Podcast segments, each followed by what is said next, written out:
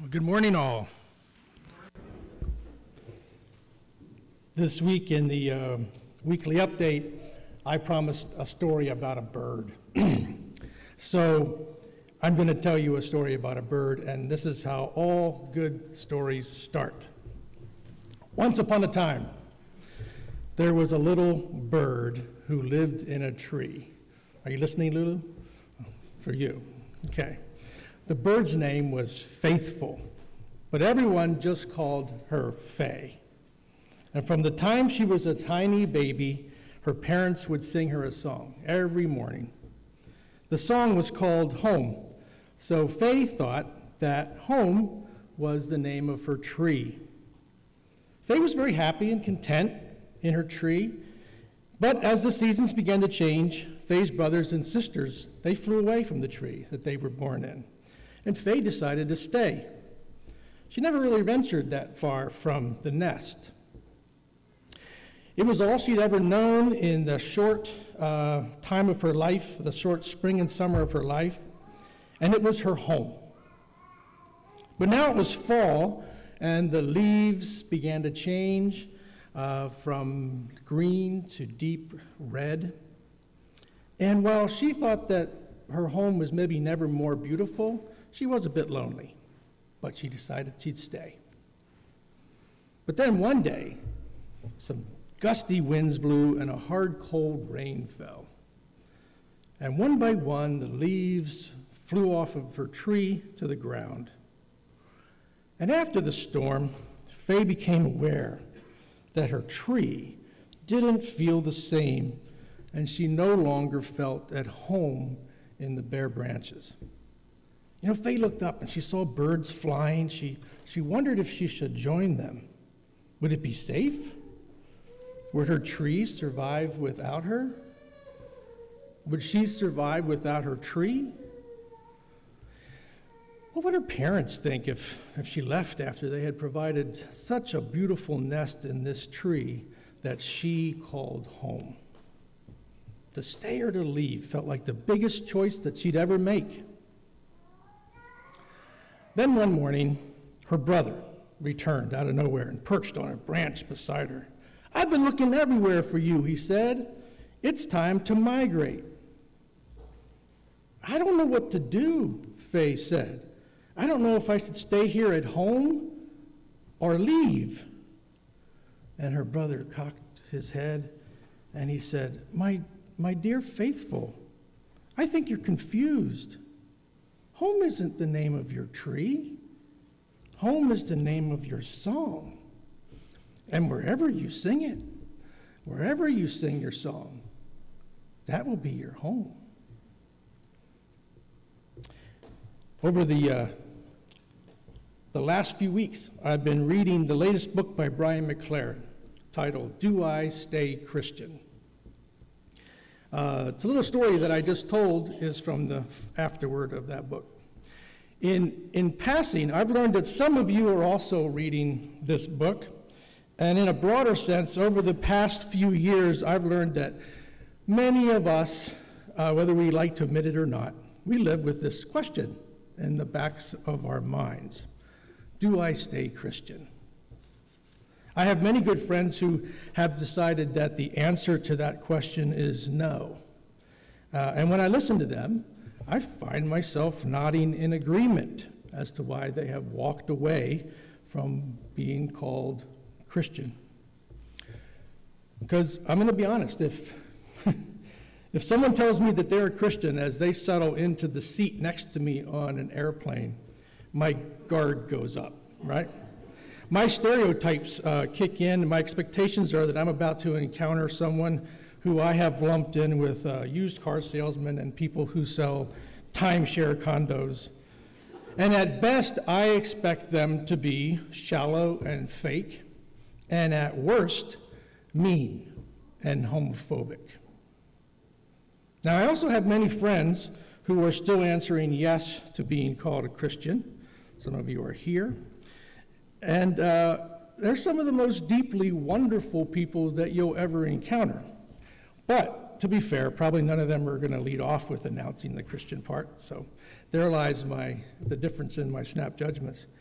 Now, I know the stereotyping is my issue, but the kind of stuff that produces these stereotypes is real. Christianity has a, a brand problem. It has a violent past, and it's adding to that violent story every day. It has a history of colonialism. It is plagued with scandal and patriarchy. Christianity and xenophobia are a toxic mix in our politics and national identity. And recently, it seems to be doubling down on its relationship with white supremacy and good old fashioned ignorance. So, I nod along with the stories that my friends tell me as they say that they no longer want to be called Christian. And I'm wondering this morning, how are you answering that question? Do I stay Christian? Please note I'm not asking you to answer the question, should I go to church? That's another question, perhaps for another day. And I think the answers to that question are very complicated. You know, the leadership table spent yesterday reflecting on why church attendance and Sunday school programs are struggling a bit here at PMC. And the answer is we, we don't know. But we are choosing to cherish the moments that we do get to spend uh, in the settings with our children and youth and whoever shows up here on Sundays. And today it's all of you. So thank you for all for being here. I'm asking a deeper question Do we stay Christian? Do we continue to draw something from this tradition and the story of Jesus' life and teachings? Personally, for me, there's a small, quiet voice deep inside that is still whispering yes to this question. But the question then is how does that look and what does being Christian mean? It's convenient to feel like whatever upheaval we're going through in the world is unique to us in our moment in time. You know, the questions that we're wrestling with must be new. But the Gospel of Matthew, which is where our text comes from this morning, is situated in a very different time, but it's not that dissimilar from our own when it comes to big questions. You know, if Brian McLaren was writing a book uh, in Matthew's world, he would probably write one titled, Is Jesus the Messiah? The second generation Jewish followers of Jesus were, were not all on the same page with their fellow Jews about how Jesus fit into their Jewish tradition. In this landscape, the Gospel of Matthew was penned, and the author is on a mission to answer the big questions of his day. He is convinced that Jesus is the Jewish Messiah, and his argument is directed to those in his own tradition who cannot accept this reality. The writer of Matthew uses memories of Jesus, of Jesus' uh, preaching, passed down through oral storytelling to call his community back to the essence of faith. He wants them to remember Jesus' words and to understand how Jesus focused on the motivations that live inside of their Jewish laws, the, the, the spirit of the law uh, rather than the letter. You know, last week we walked through the, the beginning of some of these words of Jesus that uh, Matthew's writer remembered as we looked at the Beatitudes. And our text today is just a short snippet from a much longer sermon that Matthew seeks to preserve for his generations, for his generation. In Matthew's world, where religious leaders policed the religious life of his community, Matthew is adamant that about how differently Jesus spoke about faith. Jesus never called for righteous behavior. Rather, he, he called those who gathered to listen to him to be righteous humans. Matthew wants Jews to re listen to what Jesus was saying It was his belief that understanding what Jesus was calling for was the only path for his community to be true Jews. But perhaps the writer of Matthew misses his own point in his attempt to convince his fellow Jews that Jesus was limited to Judaism. I mean, we're sitting here today in a Christian church because Matthew was indeed a little wrong.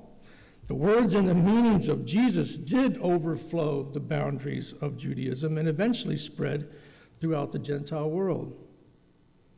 But if you read Jesus' words carefully, you might hear something deeper. Maybe Jesus was calling his community to something beyond human made, man made religion. Something the writer of Matthew could not even comprehend, even as he brushed up against its essence.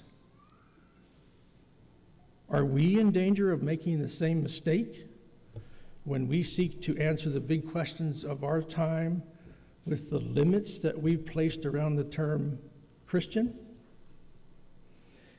If the essence of what it means to be a righteous human exploded the world of these second generation followers of Jesus and allowed the meaning of Jesus who, uh, to flow beyond their religious boundaries. Just maybe we need to expect that it might explode our world as well. So, again, what does it mean to be Christian? And do I stay Christian? My inner voice says yes, but what does that quiet yes mean? So there's a poster that hangs in the MYF room that I made years ago when I was uh, asking the kids to come up with metaphors for what it means to follow Jesus. And, and my apologies, I think I've, already talked about this, I think. Um, I'm getting old and I tend to repeat myself. So the poster uh, says, Christianity is like a band of friends that are righteous salmon. It's complicated by design. Christianity is like a band of friends that are righteous salmon. And it sounds silly, but here's what it means following Jesus requires friends. You can't and you shouldn't do it by yourself. The image of uh, salmon going against the current to get back home is an homage to Walter Brueggemann's counterscript idea that following Jesus is a different script than the one that's offered by our culture.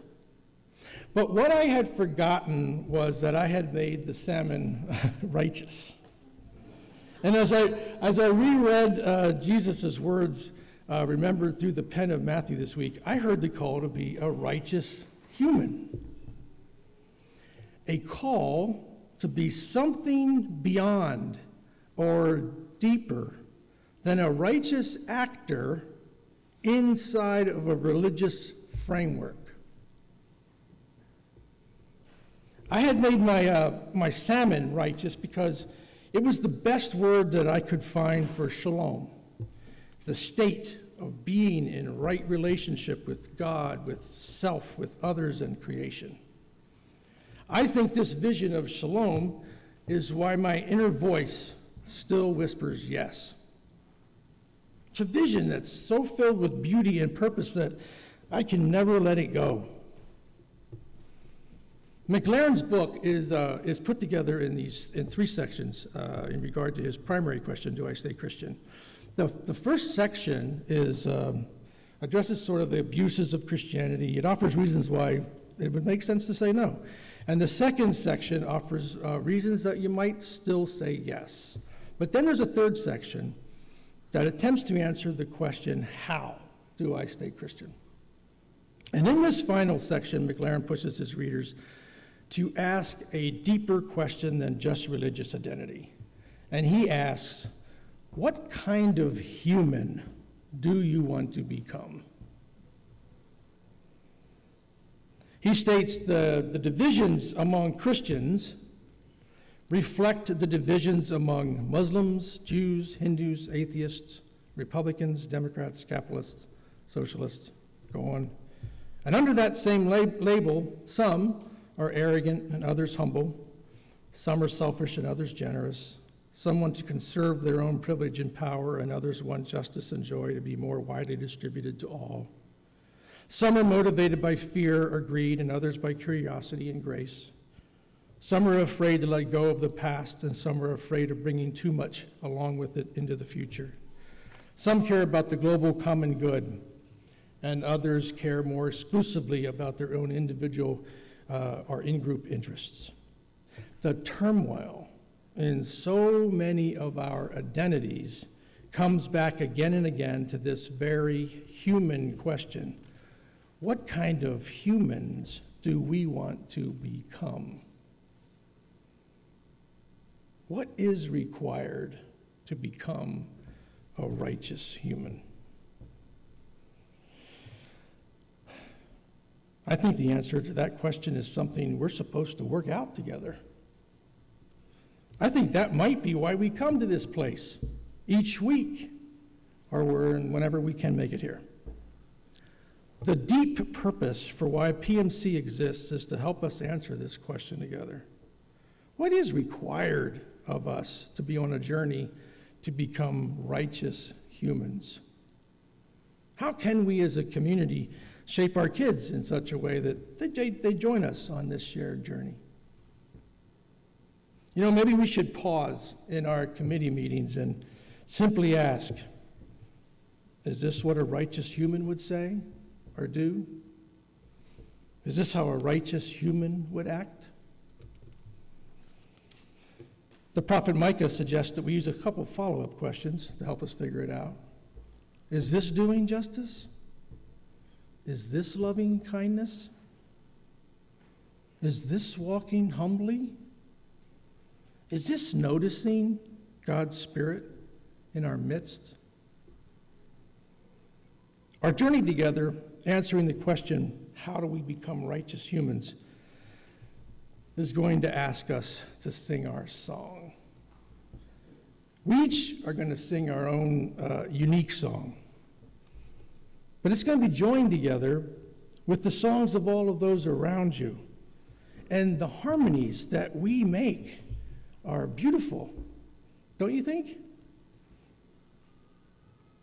But as we sing, I hope we can remember this place isn't our home. Our Anabaptist tradition isn't our, isn't our, our, this place isn't our song. Our Anabaptist tradition isn't our song. And perhaps even our religious identity isn't our song. They're just perching places. They are uh, human made, uh, man made containers for something that's much more precious. Wherever we go together into God's future, singing along with the rhythm of God's Spirit, that will be our home. If you get lost on the way, uh, just pause and, and listen for the sound of singing. You know, sometimes you're going to hear it all around you, and sometimes it's going to sound like it's coming from another room. But it's always there. So as we leave together today, I just want you to let the, the song of God's Spirit lead you home. Sing along as loud as you can. And if there are times when it's hard to sing, just tap your foot or hum. It's okay. Amen.